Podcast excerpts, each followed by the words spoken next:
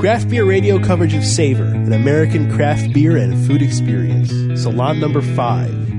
Cross Drinking Without Social Stigma. Hosted by Julia Herz, Craft Beer Program Director, Brewers Association. Panel consists of Lauren Buzzeo, Assistant Tasting Director, Wine Enthusiast Magazine, Ray Isle, Senior Editor, Food and Wine Magazine, Ken Wells, Senior Editor, Condé Nast Portfolio. Sponsored by National Beer Wholesalers Association.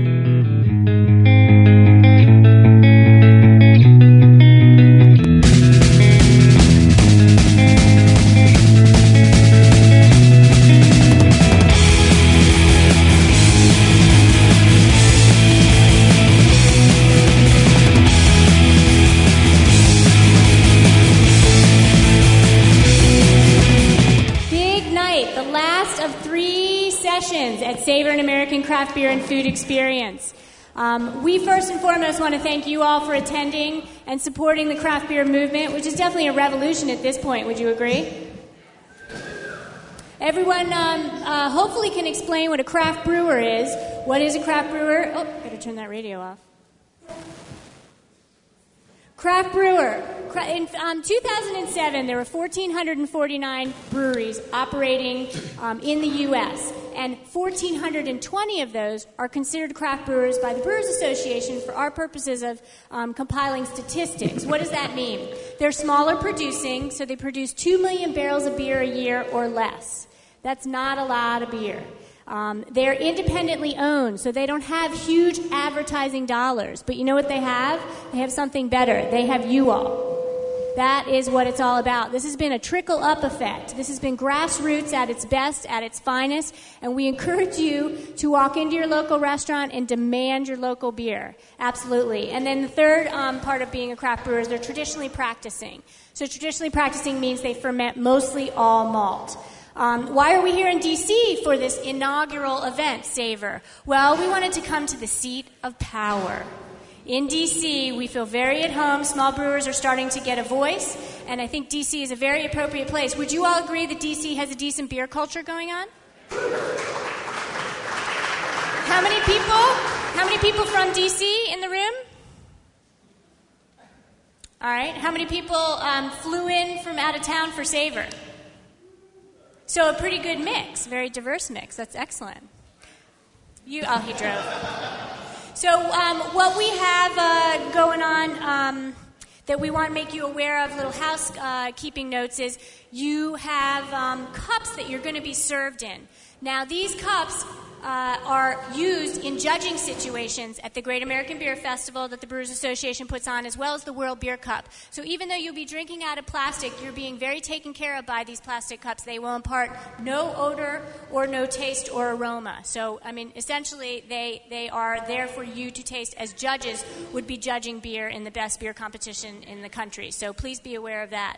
Um, is anybody from the NBWA here, National Beer Wholesaler Association, help support this event um, and this particular salon as a Savor supporter? So we want to thank the NBWA particularly. Anybody from Reyes Beverage Group? Reyes was the um, presenting partner of Savor with the Brewers Association. You can't put on events like um, this without those kind of supporters. So we thank them both. And what I want to do now is remind you to turn your cell phones off. If you have to exit during the salon, you want to exit through the back of the room. So let's go ahead and dive into our cross drinking salon. Um, I'm about three feet tall, so I can't stand behind the podium. Uh, it's just not going to happen. Um, what, we're, what our hour together is going to be here, and by the way, I'm Julia Herz with the Brewers Association. Um, we're going to talk a little bit. What do we mean by cross drinking? I can't wait to hear what you guys think that term means. And we're going to meet our journalist cross drinkers. These very brave men and women, woman, are here to admit that they are journalists, cross drinkers. And so we're going to experience a challenge. We didn't put this in the program, but you guys are in for a treat. You all are in for um, a blind tasting. So the journalists have been given the option to choose either a cheese or a chocolate, which is in front of you. Please don't eat it yet. Hold off. Hold off. And they chose that, and they were given the option to choose any beer from one of the craft brewers in the Great Hall of the 48 craft brewers. And they had to choose their journalist challenge was to choose the best pairing that they could come up with. So you guys are going to taste it blind with each of them as they defend their pairing. After we've gone through all three choices or all three pairings, they're going to each get one more chance to argue the case on why they thought that their pairing was the best of the three. And the kicker is we're not revealing the brands. That's bl- the brands of the beers. That's what a blind tasting means. You're not going to see the bottles or packages until the end. But any self-proclaimed beer geeks, raise your hand. Who's a beer geek? Be- there's beer lovers and there's beer geeks. It's okay to be either. But if you're a beer geek, you're in the back of your mind trying to guess that brand. And if you do, I commend you. That's part of the fun of this. So, what about um, cross drinkers? My point in um, talking about this term is I'm trying to say and point out to you all that the majority of fermented beverage appreciators um, are cross drinkers. Whether you drink spirits, wine, or beer, you're probably enjoying more than one. You're not just solely dedicated to that actual beverage. So um, we want to establish too. Uh, we got some beer lovers. Any home brewers in the room? Okay, great. Anybody making wine at home? Any journalists in the room? Anybody making vodka at home? It's illegal. Don't yeah, do that. Yeah, he's hot on this one. He's hot on this one. We got to get him talking about that. Um, any foodies in the room? Foodies? What do we mean by foodies? Do you have uh, private olive oil tastings with yourself in your kitchen?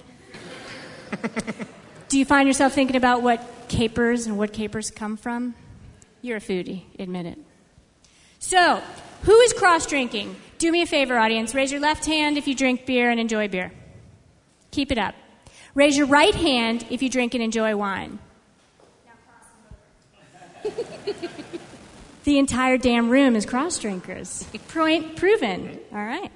So, um, you know, they say that many of us are promiscuous or experimental with our beverage choices. But I would go as far to say that us cross drinkers are deliberate with our beverage choices. We know that there's a different beverage for different occasions. You know, margarita, hot summer day. Some of us will enjoy a scotch to ease into the evening. And then beer or wine with our dinner or our appetizers or lunch or breakfast. Depends. So we do have a statistic for you to chew on too when we talk about cross drinking. Two thirds of wine drinkers drink beer, and two thirds of beer drinkers drink wine. That is a confirmed statistic. So that's what we can kind of take away from this is understanding that.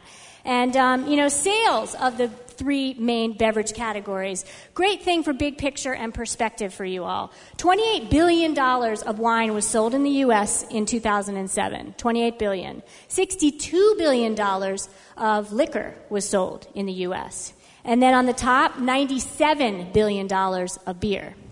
Now, of that, craft beer represented $5.74 billion. So that kind of shows you what's going on with what um, these people out here are having success at. That number is ever increasing. The beer category grew 1.4% in 2007, all beer sold, but craft beer grew 12%. And in the last four years, craft beer alone has grown 58% as a segment of the beer category. So, some pretty fun and impressive statistics to share. So, you might ask the question why do we care about outing cross drinkers? Well, I loved the idea of outing these guys. They're already it, but they weren't publicly admitting it. And now they're here doing that for us. And I would encourage you to do that with your friends. Get them thinking. You know, beer, it's an intellectual beverage. At least craft beer is. So let's be intellectual about it. Let's approach it that way. So let me give you some good crossing drinking examples. Today, wine has become less intimidating, right? It's a little more understandable, it's a little more attainable, there's so many more choices out there. So, wine has kind of come down a level, and that's a good thing. Well, beer has come up a notch. National Public Radio last year stated beer has gone from the House of Commons to the House of the Lords. And that's a really great line to kind of show what's going on with both of those. And, um, you know, when we were talking about the salon, it was pointed out in Napa. If you go tour Napa, what do you see in the wineries in the back rooms? Ray Isle pointed it out. Hidden behind the barrels, there's beer. Kegs of beer. Winemakers can't function without beer. They don't, They don't, they, don't, they don't succeed at making wine without beer. Kegs of beer, cases of beer. The saying in Napa Valley is it takes a lot of good wine. Sorry, Saying in Napa Valley is, takes a lot of good beer to make wine. And that statement, I think, really rings true to cross drinking because U.S. is making some of the best wine in the world, and our winemakers, they're drinking beer, people. to get themselves through the day, to get the end of that day. So, with that, is this, is this cross drinking discussion a discussion on beer versus wine? Nope, that's next. Your two presenters for that one, they're the next hour. This is a discussion on um, pairing beer with food and why wine, drinking, loving, appreciating professionals also appreciate, drink, and love beer. So that's why today in our blind tasting challenge, we're only going to pair with craft beer. So, are you guys ready to meet our journalists? Are you really, really ready? Okay. First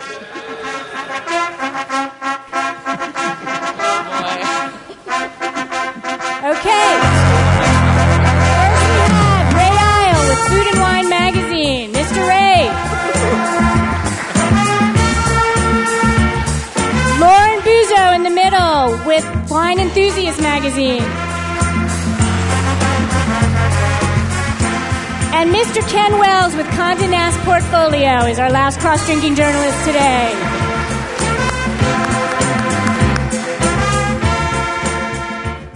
All right, I love Rocky.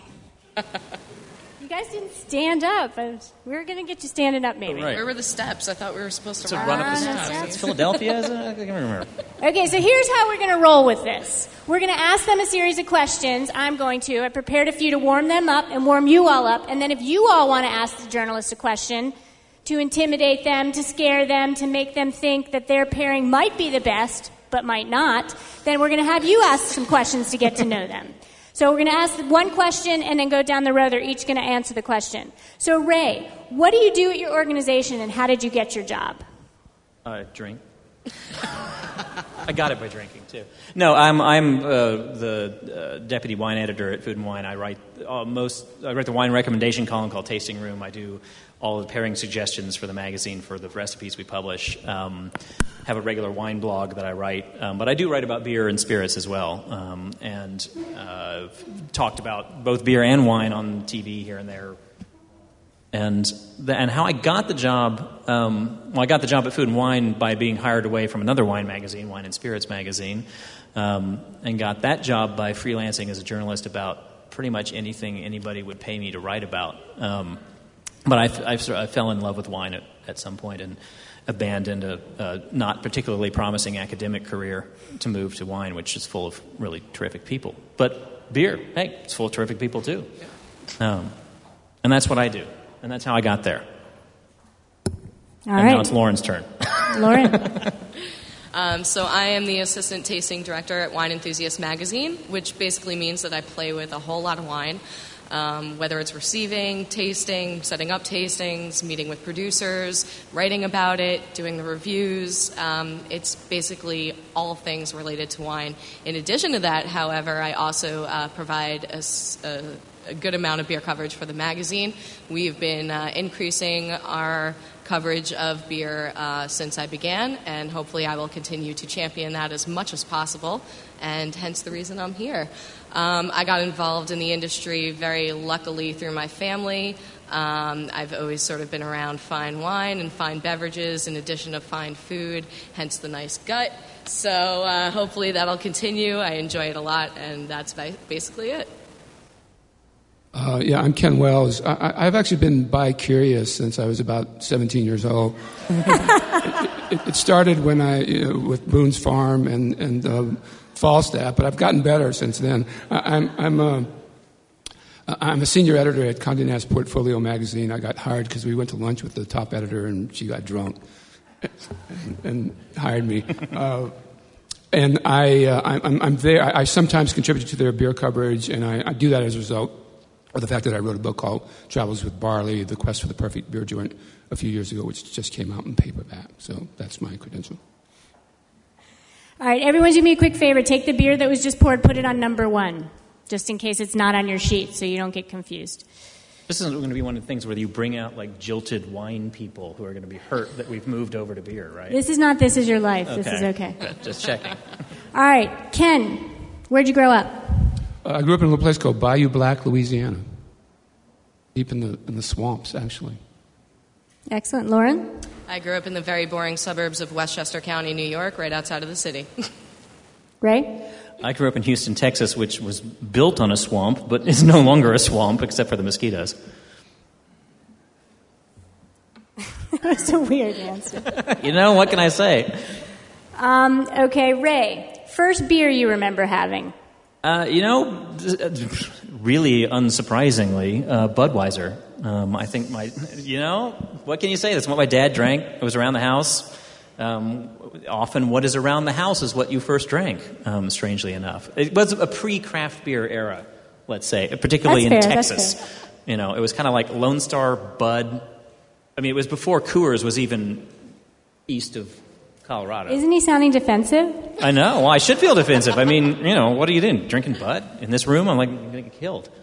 No, you're fine. You're among friends. Lauren? Um, I don't really think you guys want to hear about my first beer. All I can tell you is it was in a 40 ounce glass bottle and had a screw top. So I'm just going to go with my first aha beer moment, which was um, while I was working at an Italian restaurant. This lovely old Italian man was sitting at the bar and introduced me to the pairing of uh, Birra Moretti with a nice pizza margarita. And uh, to this day, it remains one of my favorite pairings on a hot summer day. Uh, I had a Falstaff. I was 11 years old. Um, I was. I didn't drink the whole thing, but my father, you know, it, he had a very European attitude about drinking. You know, you socialize your kids by giving them drink, not not prohibiting it. And he drank Falstaff because he loved the, gay, the baseball game of the week. I think it was on one of the networks, and it was sponsored by Falstaff. And Dizzy Dean and Pee Wee Reese did the play-by-play. And my grandfather had played baseball with Dizzy Dean briefly in the semi-pro leagues, and so my father thought that Falstaff was actually helping out Arkansas people they knew, so that's why he drank it. So that's why I drank it. And um, staff can serve the second beer now, too. We're going to get all three beers served, and then we'll taste. Okay, Julia, first good beer answer. you ever drank? What? First beer you ever drank? Oh, God, I don't think about that. Probably in my parents' basement from my brother's stash, hiding behind some something. I don't remember the brand. My dad liked Canadian beer. He definitely liked Canadian beer. It's, it's all nice that there's always a, like sort of furtive excitement associated with that first beer. Absolutely. It's like your first kiss, right? Uh, not Okay. exactly. Weirdest place you've ever had a beer? Weirdest place you've ever had a beer, Ray? Weirdest place I ever had a beer that I can tell you about and still not want to hide. Um, uh, one of the weirder places is actually um, and uh, on a golf course in Houston. It, it- the Houston, the public golf course in Houston, used to let you buy a, a Mrs. Baird's bag of um, of ice filled with cans of beer. And you would like walk around the course whacking golf balls. And I, we, I mean, this was during college. We didn't know how to play golf, but it was just an activity. You could get a golf, you know, get this whole white bread bag full of beer and ice, and we'll go around whacking balls for a few hours, irritating the hell out of anybody who could play golf.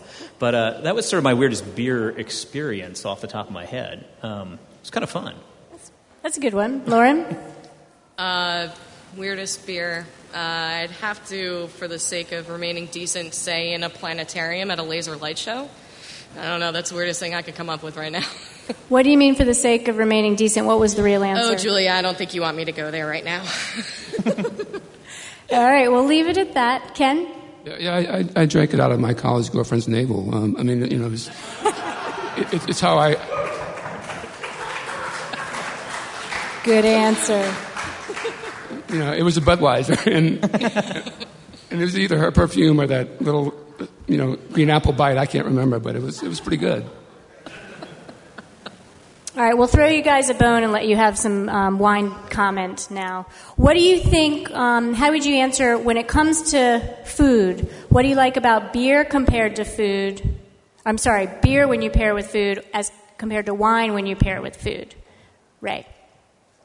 Um, I like both. I mean, actually, I mean, I, I spend a lot of time doing pairings, um, which is kind of an odd thing to find oneself being paid to do, um, but very pleasant. Um, and I, I, I quite like, you know, I like beer with wine. I mean, beer. I like beer with wine. I like wine with beer. I like a little vodka thrown He's a in, true too. cross drinker. um, I, I, I like beer with food as much as I like wine with food. Sometimes for different reasons. I mean, both go both. Uh, both innately go well with food, um, and, and one of the, the pleasures of, of both of them is that, that they're they are terrifically adaptable in a way. I think what one of the differences between them is wine. A lot of the the, the, uh, the pleasures and adaptability of wine with food come from th- from its acidity and its and its fruit characteristics. And beer, you get you get some fruitiness, particularly from you know in Belgian beers from from the estery content, but you've got much more bitterness. You've got um, you've got less acidity, and it's it's a it's a different experience. You've got a different alcohol content as well. You know, so you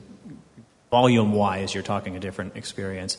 I think the the flavor profiles make them sometimes suitable to different things. Um, but there's such what I find when when pairing when coming up with pairing notes, there's such variety at this point in the beer world available in the U.S. and there's such incredible variety in the wine world as well that that um, that in almost without fail, if I can find a wine that goes with a dish, I can find a beer that goes with it too, which is kind of cool. Um, I mean, we're, the magazine's called Food and Wine, so I'm obligated to err to the wine side a lot, but it's, it's, it's kind of a nifty thing. I and can dispute that. So I have an issue of Food and Wine magazine right here, the June issue. And the beauty of what is happening here, I'm going to read a quote. And this is when they um, did an incredible pairing, beer versus wine, with Sam Calagione and Marnie Old. Uh, what they said, F&W, Food and Wine Judges, ate drank, and debated. We learned to embrace our inner beer geeks and admit that ales and lagers can be used can be as good with food as wine.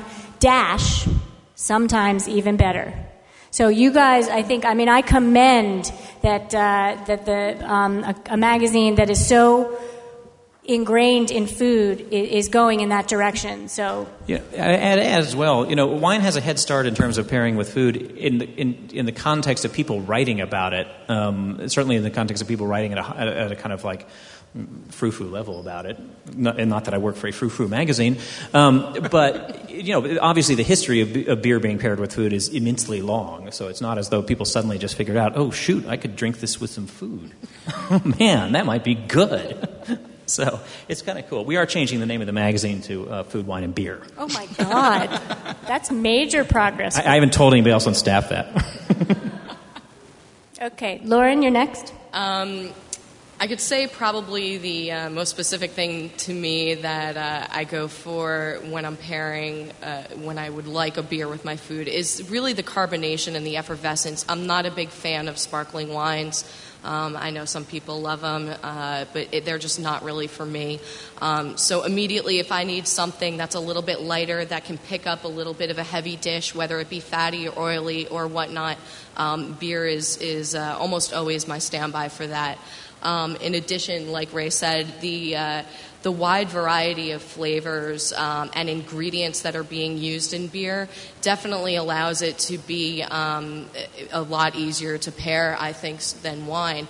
Um, you definitely have a lot of fruit flavor in wine, and you get a lot of nuances and, and little sexy undertones that you can sometimes pick up and enhance in the food.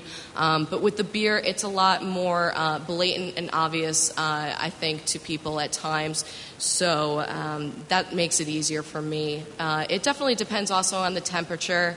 Uh, if it's hot, I tend to go more for beer. Um, to me, the wine just uh, kind of makes you a little bit hotter, even if it's a white. So the alcohol definitely plays in. Um, but that, that's pretty much where I stand. Great. And um, I want to show an example. So, Wine Enthusiast, who Lauren's with, their March 2008 issue, again, major progress and amazing to see. Um, they have the a portion of the Brewers Association 28 beer style breakdown on what entree, cheese, dessert, proper glassware, and proper serving temperature, and they printed this sh- this um, chart in. Uh, in the March 2008 issue. So, amazing information that they're providing to their cross drinking readers. So, there you have it. Ken. Uh, you know, I've always liked wine, but you know, when I ended up writing my beer book, I gave myself sort of a world-class beer education. So I actually feel like I know more about the beer spectrum, and I'm actually the kind of guy when I go to a very nice restaurant, I defer to the sommelier if he actually seems like someone who knows something. But I love to cook, and I cook a lot at home, and I'm sort of the weekend chef in my family. and I'm also fond of just big ass Cabernets. In fact, I think there's there's a, there's a label now called Big called ass. Yep. big ass Cabernets. Anyway, and so I, I I spend a lot of time cooking very rich, lush pastas and trying to find the perfect Cabernet or Sangiovese to to pair with it. Beer, on the other hand, I mean, I'm, I'm, I'm really astonished because what I love about it is, is what everyone else has said is, is that you know the range and the complexity of flavors. I mean, there's so much out there to play with, and you can do desserts, you can do all kinds of stuff. But also, I'm, I'm also besides part of my cooking repertoire, I'm a barbecue. I love to barbecue, and I love to barbecue really hot stuff. You know, Tex-Mex, um, you know, tandoori, you know, you know, combinations. And I'm also a hophead, so I've spent a, a large amount of time on my weekends, especially in the summer, you know, just trying to find the great IPAs that I think really match up with this great spicy food that I, I make. Um, but that's sort of how, how I come to it. On a, on a practical level, also, standing in front of a grill with a glass of wine compared to standing in front of a grill with a beer, um, it's simply more pleasant to have the beer. I mean, you, you eventually get 95 degree wine, which is not pleasant at all with a beer. because, You know, nice, things nice and cold. And beer makes an excellent barbecue sauce. It certainly does. Yeah. Yes, yes. Hey, Ken, can you tell us quick a little bit about your book, Travels with Barley? Oh, Travels with Barley. Uh, the subtitle is it's called "The Quest for the Perfect Beer Joint," and essentially it's a travelogue through what is now the ninety-five billion dollar beer business in America. But the conceit is that I actually drove the entire length of the Mississippi River some summers ago uh, in a quest to find the perfect beer joint. And I kind of used the book. It's mostly travelogue, and it's not a beer tasting book, except coincidentally that I had to drink a lot of beer on the river. The other hilarious thing is that it was actually, I was at the Wall Street Journal, and it was a Wall Street Journal book, so they actually put me on sabbatical. And so I was on full pay and benefits and expenses for a full year drinking beer across America. So I like that. Not bad. And I'd like to say that Ken's book is the first place I had ever heard of the term extreme beer. So I think at the time that it came out, it was really enlightening um, and, and turning many people on to the advancement of what had gone on. All right, another quick question. What fermented beverages are in your, in your refrigerator at home right now? Right? Oi. Um, a lot. um, there, let's see. There's a there's several bottles of wine um, at the moment. There's some uh, various Pinot Gris from Oregon because I was doing a story on that. Um, there's uh, a bottle of 30 year old Tawny Port that is a fine thing. Um, there's a couple of there's some vermouth. There's a whole bunch of beer of various kinds. Some stuff from Avery, some stuff from Victory. Uh, the a Belgian double, I think, from Anderson Valley Brewing. Um, bottle sake. Uh, it, this is the this is the, the refrigerator of someone who works in this business. It's not to say that I like am drinking all of this Again, every he single sounds night. defensive. You know, no. It's in fact my wife is drinking all of it. It's not me. It's she's not here. Um, no, so it's it's a wide range of stuff. I, I think there's probably I don't know if there's a fermented beverage class that's excluded at the moment. That's kind of weird. And we I'll have to think about compliment you for that. Lauren? So the party's obviously at Ray's house when this is all over. Um, in my fridge. That's actually just my mini bar at the hotel. Okay. uh, so wine fridge and you know cellared items aside, in the regular food fridge, uh, I have a Wölffer Rosé. I have a Spanish Albarino. I have a couple of growlers from a local brewery called Captain Lawrence, which is fantastic. Um, I have a bottle of Brooklyn Local One, and um, I think a couple of bottles of Left Run. So I'm kind of all over the place. It's Great, Ken. It, it was tragic, but as I was leaving, I realized that my wine cellar was empty. I don't know how that happened. Um, but I, I always keep, I'm, I'm, I'm enough of a Joe Sixpack that I always have either a Pilsner Urquell or a Stella, you know, some great lager, uh, um, uh, maybe um, um, um, Smuttynose lager, which I love. Uh, Leffe Blonde, I had a whole six of that. Um, I have in my collector refrigerator in the basement uh, Utopias 06, um, and a couple of uh, Lost Abbey, uh, Cuvée de Tomme, and um, uh, Judgment Day, which I'm saving for either a really good day or a really bad day. At 11.5%. You know, I'm, I'm, I'm brewing now. I don't know if I told you, and I, I, I just Nice. made my first Belgian style, I, I- and it's got, among the ingredients, all the hops and stuff, but I, put uh, Vi- Viagra and ecstasy in it. And You- you've heard of Chimay. He's well, a is racy called, cross drinker, isn't Well, you've, you've heard of Chimay. This is called She Will. And, and, and, and, and it's, I mean, it's, it's pretty good. My wife likes it. That's a joke, actually. So. Okay, audience, somebody come up with a great question for these guys. Who's got a question? Don't be shy. All right, here you go. I don't know what extreme beer is. Sam, what's extreme beer in your definition? I would. That- I would by say, the way, that's Sam Cal- from Dogfish Head, who's yeah, an expert on these things. I don't know about that, uh, um, but um, my definition would be a beer that either has an inordinate amount of traditional ingredients, like an imperial IPA or a double pilsner, or a beer that has some non-traditional ingredients, uh, like. Uh, uh, Viagra or ecstasy, uh, but uh, and there's uh, both examples out on that floor too. My, my friend Sang Yoon, who's a chef in, in LA and a beer fanatic, I did an article with, described extreme IPAs as basically IPAs that rip your face off. Which, you know, it's like, okay, with their hop content. Well, I think Cuvée de Tomme is like a, a blend, you know. So I mean, that's to me that's sort of an example of extreme beer. You know, people have not been blending beer for you know a long time anyway. So it seems to me if you, it's taking beer where beer's never been before, and is one definition. That's a great way to put it. We got Susan. Chris, um, what would your last meal be with wine, and what would your last meal be with beer? Wow. That's a really good one. Hmm, Good question. Uh, I have to think about that for a second. First, it's a question of the last meal. I think it's a prospect of the last meal is kind of disheartening.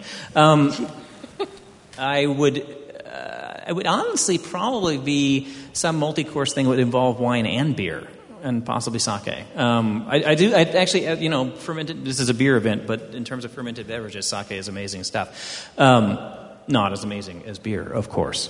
Um, You're okay. but uh, I would start with some kind of raw fish thing, and then move on to. It would, this would end up in the big meat zone. You know, I don't know if it'd be braised short ribs or, or a very large steak. I think you know probably a very large steak, a very large, very good steak, really good steak. I mean, I'm just going to torture everybody who knows that there's food out there and you can't have it right now. Um, so, um, not really. I'm not a dessert guy, so I, I'm kind cancel the dessert just in order to eat more of the earlier stuff. Um, great pasta carbonara with wine, probably. That's one thing that I, pasta carbonara and beer is maybe not my favorite combination, but I'm willing. If it's my last meal, I'll jam it all in there. You know, I'll, I'll, I'll be trying to have everything. Um, yeah, I originally went with meat too, but I've changed my mind. It would be a 10 pound lobster with a Montrachet. Uh, that's wine wise. and uh, beer wise, um, I suppose a nice, maybe uh, sour brown Belgian with uh, some thick beef stew. That sounds good to me. I, I would have a, a giant bowl of pasta with Fra Diavolo sauce and shrimp and crab, and pair that with a lovely Sangiovese. And then um, I I grew up in Cajun, Louisiana, and I actually I cook Cajun, so and I and I, I love gumbo, and I sort of cook my mother's gumbo recipe, and so I would certainly cook a gumbo. And uh, I'm going to ask some of you after.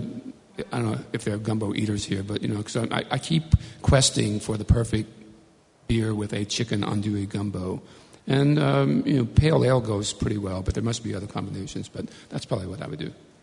I have to actually change my answer and forget the food for the beer. Just give me a bottle of Lindemans Framboise. That's definitely what I want on the way out.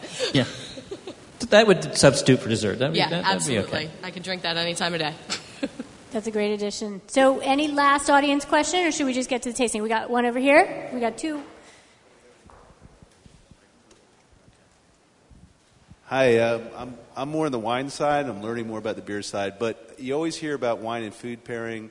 I'm starting to learn about beer and food pairing. But is there any similarity in style? So, for example, is like a hopsy beer like a Sauvignon Blanc? Is, can you go that way, or is that? Yeah, I, I think you Um, can. I mean, uh, I hops. I, I mean, in making those correlations, which I think I think you can do. And, you know, the first thing I first thing I tell people in terms of pairing is it's, you know, most things work out okay. You know, it's not like you're going to pair something and invite people over and they're going to go, "Oh God, why did you invite me over for this garbage? I'm not your friend anymore." Um, so, you know, generally pairing is a fairly forgivable art. Um, but I do think hops can work somewhat like acidity in in wine, so that if you're looking at something like you know, let's say, you know, uh, fried calamari or something where you want an acidic white wine to cut through the fat that's in the, in the fried shell, ideally not too much fat. Um, something like a hoppy, really, really hoppy IPA with a lot of citrus and a lot of, you know, bitterness to it can work the same way. Um, similarly, uh, I find that big dark ales work a lot like red wines. I mean, you don't want, I, if I have a big steak, I, I usually want something like, you know, uh, it's not exactly that big, but it's like Sam Smith's Nut Brown Ale or something with, with a steak rather than a lager. Um, and that's so there's one way to look at it is in terms of weight. That's a very good basic pairing consideration. Sort of lighter lighter styles of wine or beer with lighter foods, bigger more robust styles with, with bigger richer foods. And that's a I mean within that you could play around, but it's a, it's a nice basic rule of thumb. Yeah, I completely agree. A lot of the concepts are, are very similar to, um, you know, pairing strengths. You don't want to overpower one over the other.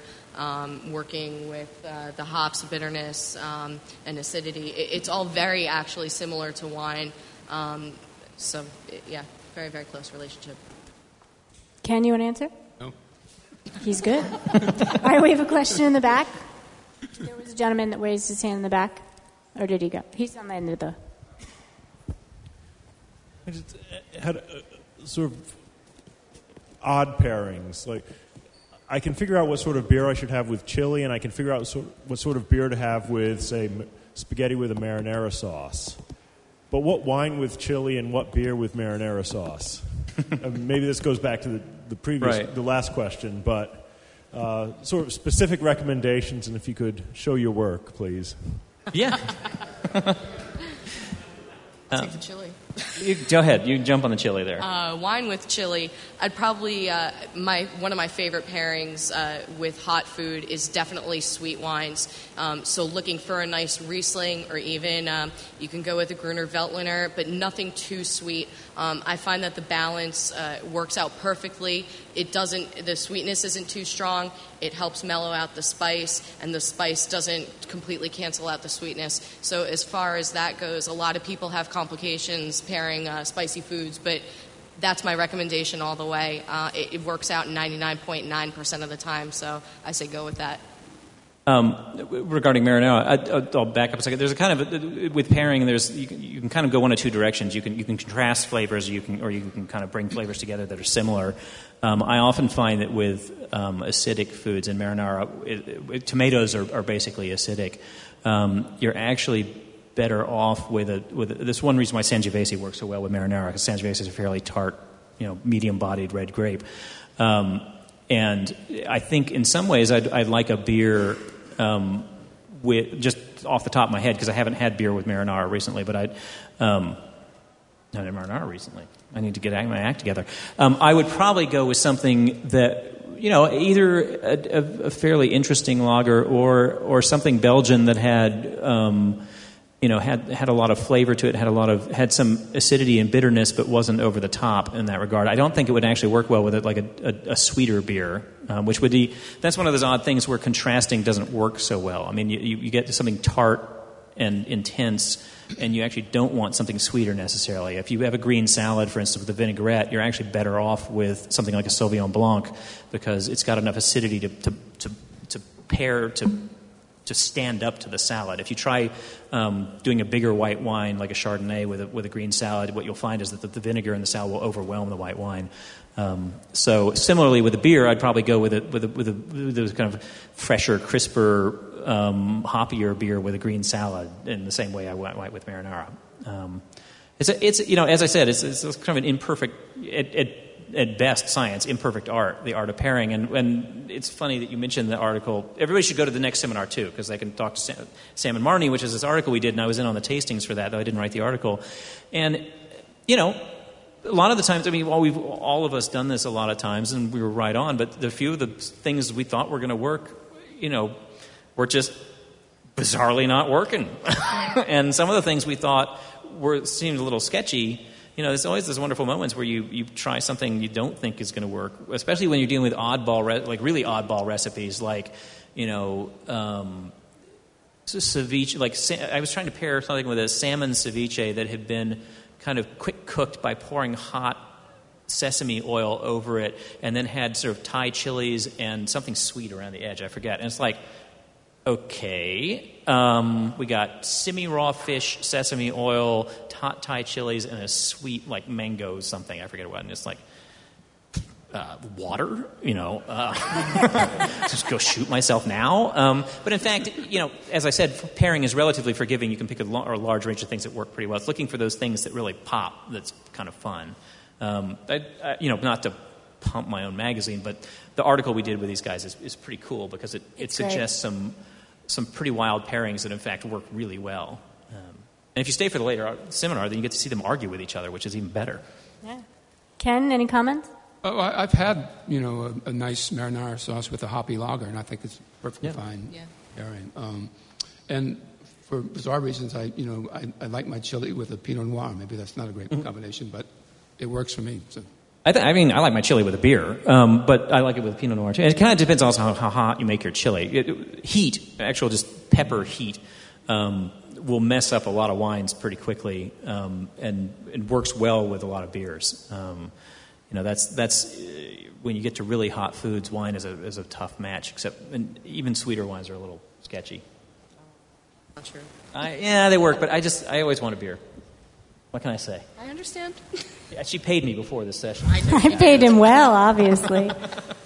Okay, let's get on with the tasting. So, I just want to make sure everybody's on the same page before we start. Um, you have your beer number one.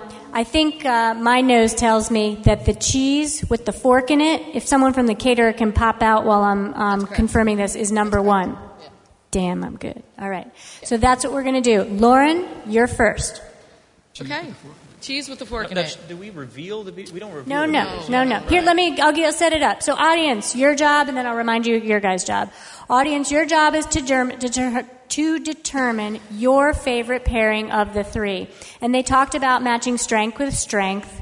Look for harmonies, look for flavor hooks, and at the end, how I'm going to choose my vote is is what was the most balanced, what complemented or contrasted each other to the to the best level.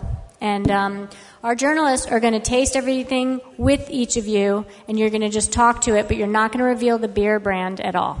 Yeah, I'm going to try really, really hard not to do that because obviously, when you know what it is, it's a difficult task to not mention it. So I'm going to try really hard. Um, but basically, I picked a very strong beer to go with a very strong cheese. Um, this is an unfiltered brown ale that's aged in wood. Uh, it's 12% ABV, so it's definitely strong. And um, the sort of inspiration behind this pairing to me is very European and sort of French in style, in that they have after dinner a cheese course that's frequently paired with a fortified wine. Um, that's the idea that I had behind this pairing. I could see having it after dinner um, or even an afternoon with friends when you have cheese out on the table and you just want uh, something small. You don't want to be pounding back the cups.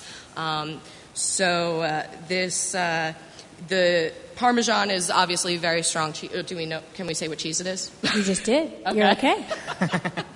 Well, it's Parmesan. Uh, it's a very, very strong cheese. We all know that.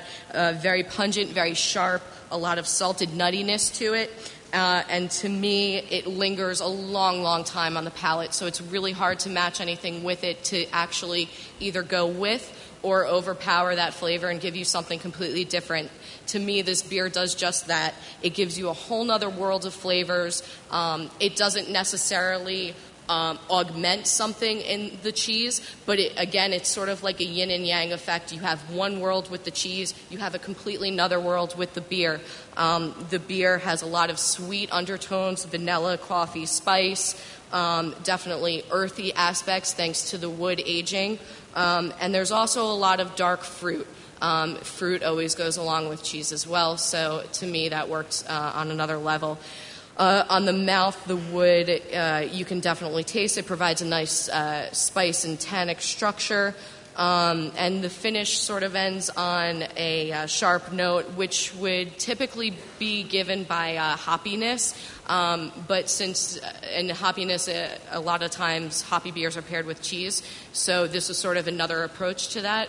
Um, I was looking for something really different, thinking out of the box, because to me, pairing food and wine is really all about your preferences and about doing what you feel is right. Um, you know, there's a lot of rules, especially with wine and food pairing, that a lot of people get caught up in thinking that they need to follow, and that's not the case. You definitely have to just go with your gut and what you like. Um, so for me, this is it. The dichotomy of taste really just only augments the individual properties of both the cheese and the beer without um, drowning out any of their individual aspects, which is the most important thing to me because I really want everything enhanced. I want to be able to taste every single component of both the cheese and the beer. Uh, and to me, this does it. So enjoy. Hope you like it. Yeah, great presentation. I got a question for you. So, what's your favorite way to get to know a beverage with a food? Do you take bite of food first, then to beverage, then back to bite of food, or do you take a swig, then bite of food, then back to swig?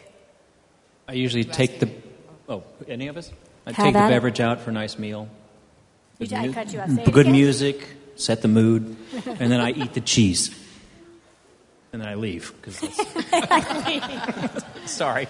Go ahead. Oh, that's cool.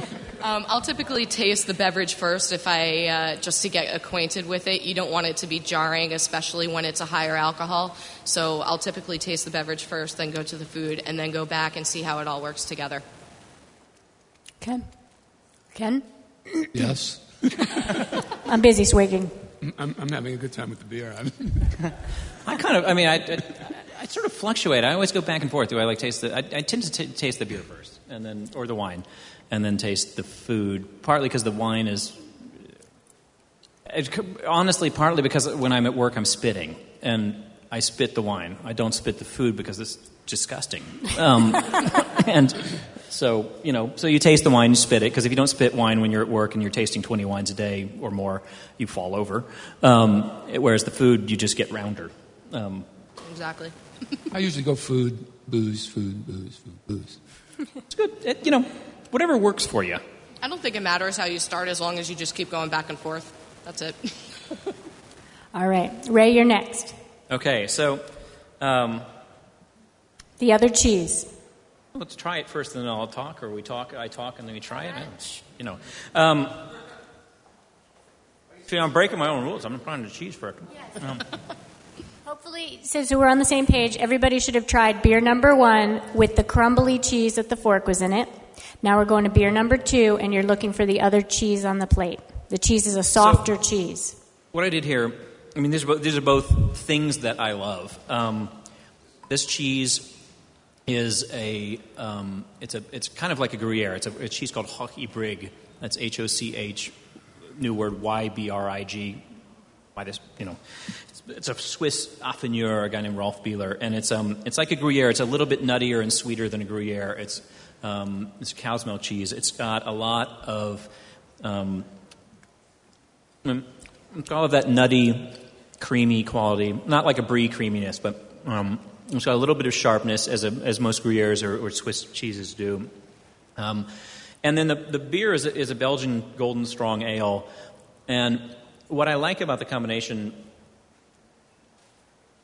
also just one of my favorite beers on the planet. Um, what I like about the combination is that the, the, the strong ale has enough um, bitterness to kind of counteract the milk fat creaminess of the cheese, but something about the, the finish of the cheese, which is very nutty, kind of melds with the finish of the beer, to my mind, and it brings out characteristics in both that you didn't notice before.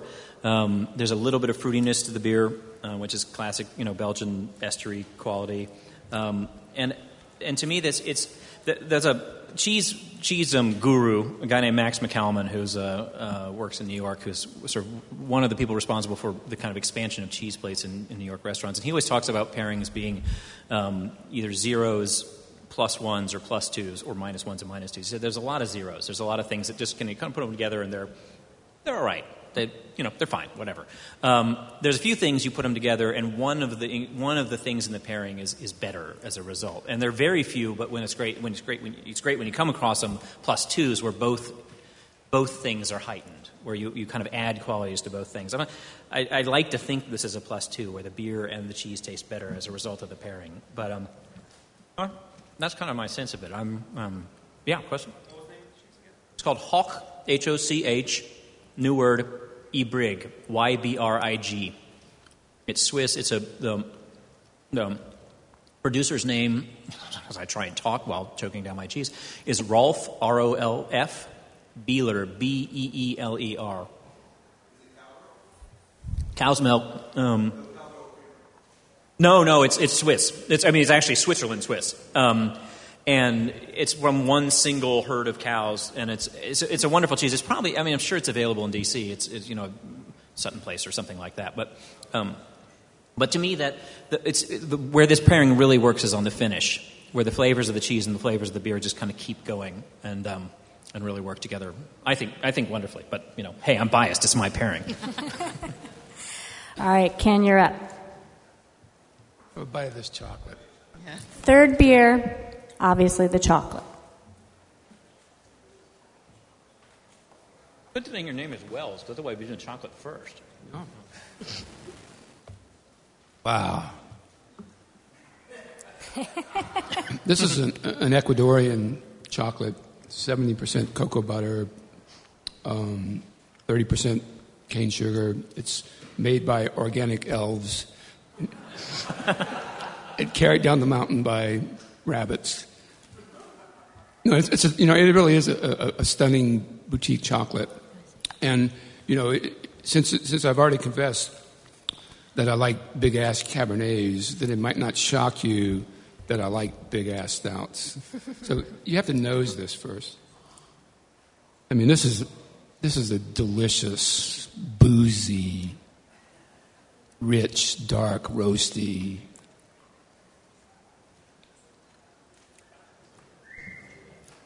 You know, the, I mean, the South Africans, when I used to go there all the time for the Wall Street Journal, had this saying, ABT, almost better than sex.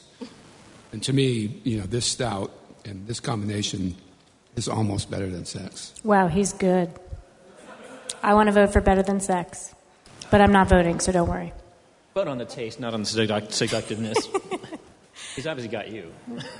And I think they, I think they just are a lovely complement to each other. You know, the, the bittersweet of the chocolate, you know, is, you know, when, when, when you get the beer, just think that the way they marry in your mouth is just divine. Who's the producer of the chocolate? Oh, it's called uh, chocolate, and it is made from Ecuador. I don't know if the elves are organic or not, but and it's not carried down the field by rabbits. But anyway, but it, um, but it's imported in the U.S. and it's I mean it's just a lovely, lovely thing. So Can I talk about the chocolate? Is that okay? Yes, absolutely, yeah. It's um. Have you guys heard of Askinosie? They donated this chocolate. They're definitely up and coming chocolate maker. This is seventy percent cacao, um, and uh, they we thank them very much. You can check them out on Google them, and then definitely order some chocolate from them. Great chocolatier. So we're almost at the end of the hour. Everyone feel like they're ready to vote? Is Andy still in the room? I'm going to need some help counting. Hold on.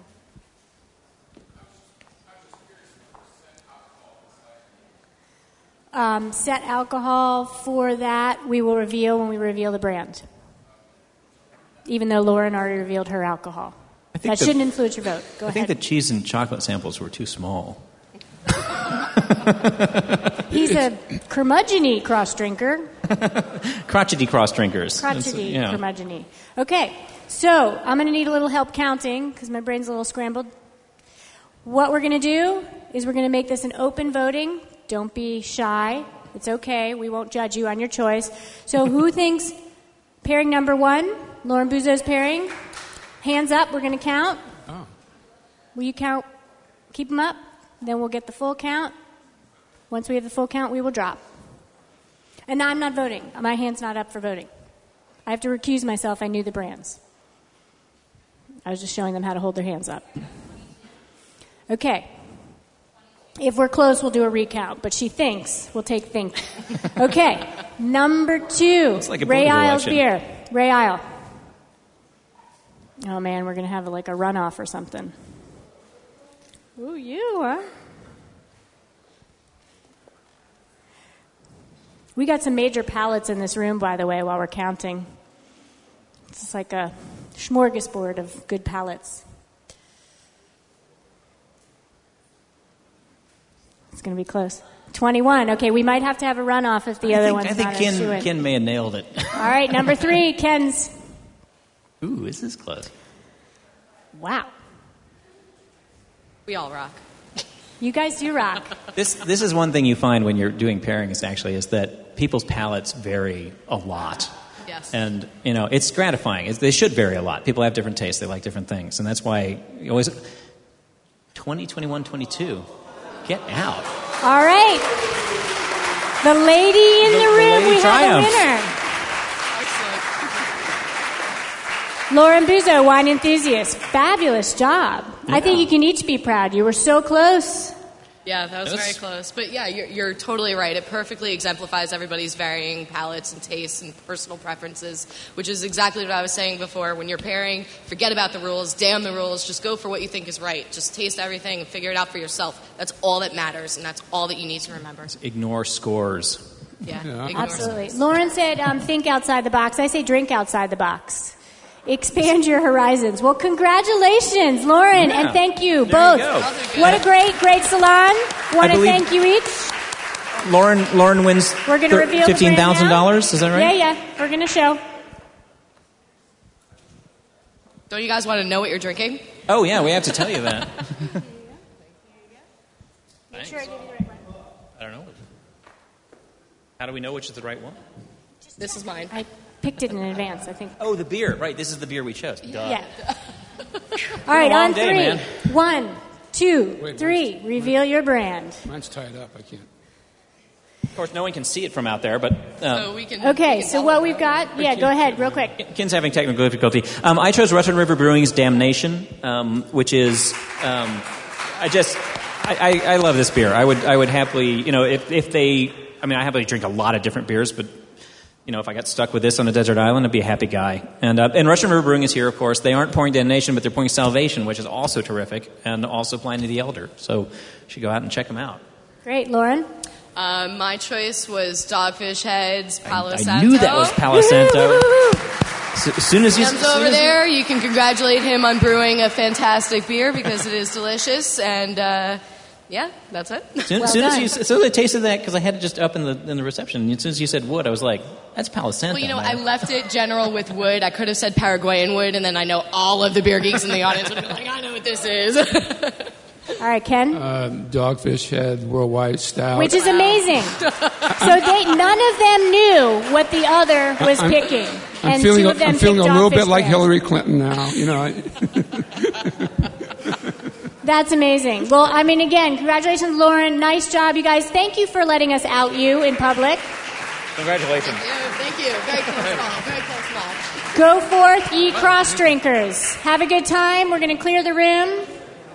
Thank you very much. And if anybody's interested in a new copy of Wine Enthusiast magazine, they're in the front, so feel free to come and get it.